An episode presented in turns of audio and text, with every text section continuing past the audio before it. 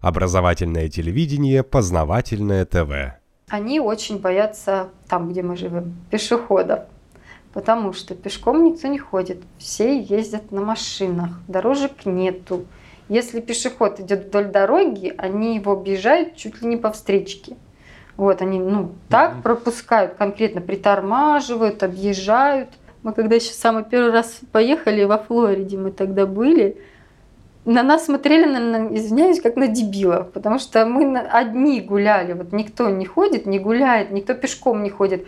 Мы там говорим, вот нам вот нужно туда, ну там спросили у кого-то дорогу, о, это далеко, там, вы что, все это пешком пойдете, ну вы там даете. Они все время на машинах передвигаются. С чем это связано? Почему они так пешеходов боятся? Ну, понятно, что они мало, мало сами ходят, но вот э, там какие-то сильные штрафы за то, что ты ему дорогу не уступишь. Да, а это никто нет, не видел, про- кстати, еще. э, Просто их мало. Они аккуратничают очень с ними. В России так не аккуратничают. Там пропускают заведомо, то есть он остановится, там еще далеко, тебя пропустит.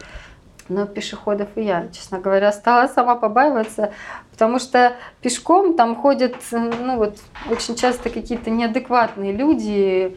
У нас не очень считается такой хороший городок, центр даже там и наркоманы есть, и что-то такое присутствует. Я, допустим, когда ездила в центр, там библиотека хорошая, ходила, так я встречала на улице только каких-то бомжей. У американцев еще такая фишка есть. Они не, придир... как, не придирчивы или э, к одежде, к внешнему виду. Вот в России очень, особенно девушки, ну, стараются выглядеть хорошо. Особенно если маленький городок, то там, ну, вот, да, там вообще... как на парад, там просто в магазин выйти, это как на парад, полный марафет. А, вот. Я, кстати, вот всем мужчинам говорю, русским, цените русских женщин, они очень красивые и ухоженные, ну, чаще всего, скажем так.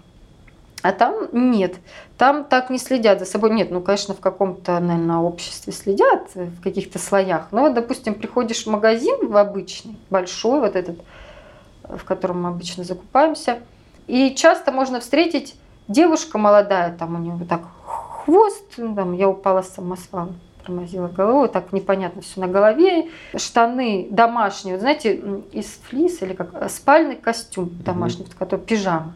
Вот такие штаны, такая кофта, тапочки, пушистые, мягкие, там собачки. Она так ходит по магазину. Или как-то одежду зачастую они не гладят. Я не говорю про Нью-Йорк. Большой город, где люди пешком ходят, да, и там Мгм. ну, все-таки следят за собой, или Бостон. А вот такой небольшой город, где люди передвигаются в основном на машинах, там как бы в основном они бросают после стирки вещи в сушилку. Чаще всего они везде есть. Стиральная машина и сверху сушилка. Вот бросают. Сушилка посушит, и оно более-менее такое, ну, выглаженное. Поэтому они его не гладят. И вот в этом таком полупомятом они могут спокойно ходить, там, не причесанные, на ногах тапочки, зимой могут, та- дети тоже. Вот приходит в магазин, вот мама так выглядит, и притом не, ну, прохладно одета. И дети также. Вот у нас наоборот детей стараются укутать, там, Мгм. шапочки, все. Не, там вот как мама, так и дети в тапочках. И поэтому у них э, непонятно по внешнему виду, нормальный это человек или нет идет навстречу. То есть он одет неопрятно, там, и они как-то не стесняются. Вот я ходила по центру, идет парень, у него наушники в ушах, и он пляшет и вслух поет. Вот как бы, и у них это нормально, ходить вот так вот. И- или там сам с собой разговаривает. Ну и вот и идешь, и, и страшновато. Нормальный, ненормальный, что у него там в голове. Просто у меня был случай. Дали нам машину взамен, вот то, что я говорила, на 4 дня. И вот мы эту, я эту машину только взяла, мужа отвезла на работу и возвращаюсь домой. Останавливаюсь на светофоре, а у нашей машины автоматическая блокировка дверей была. А здесь нужно кнопочку было нажимать. Ну, я не знала, ну и вообще как-то об этом не думаешь. Остановлюсь на светофоре, ко мне в машину садится на пассажирское сиденье мужчина. Притом выглядит, ну, весь в татуировках, э, с такими длинными волосами, как-то так не ну, преступник, не преступник, но не очень мне понравился, скажем так. Вот. И говорит, о, ну, кричит мне, поехали, поехали, там, меня хотят убить, мне нужно в полицейское отделение срочно на английском. А я английский не особо знаю, кстати. Ну, вот я ему кричу, там, выйдите из машины, не повезу я вас никуда. А он все, он хватает руль, он пытается рулить, там, за мной там, другие машины стоят, бегают, ну, как бы вроде надо ехать. Ну, думаю, ну ладно, отвезу до полицейского отделения его. Его везу, он все озирается и вроде как говорит, куда ехать, но я вижу, что мы проезжаем полицейское отделение уже. Я говорю, вот полицейское отделение, выходите. Нет, нет, мне надо другое место, меня хотят убить, ты не понимаешь, поехали, поехали.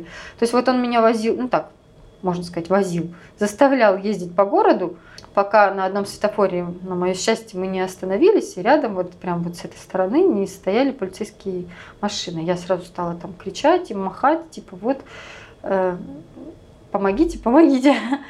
Ну, они обратили внимание как-то, и только тогда вот этот человек вышел из машины такой, все, такой полицейским показывают, все, все хорошо, вот так вот. И все. Я, честно говоря, не знала бы, чем, ну, чем бы это закончилось, если бы вот как бы не эти полицейские, потому что он явно меня возил и выходить не собирался, и чего хотел от меня. Вот, я уехала сразу оттуда, все. Ну, просто состояние такое было. Вот, мне, конечно, мужчины говорят, что надо было восстановиться, полицейским сказать, сдать этого человека. Там, не до этого было, тем более с моим английским. После этого я, во-первых, сразу двери закрываю в машинах и, и побаиваюсь пешеходов, потому что неизвестно, особенно вот в центре. Вот так. В России сроду не боялась, а там... Познавательная точка ТВ. Много интересного.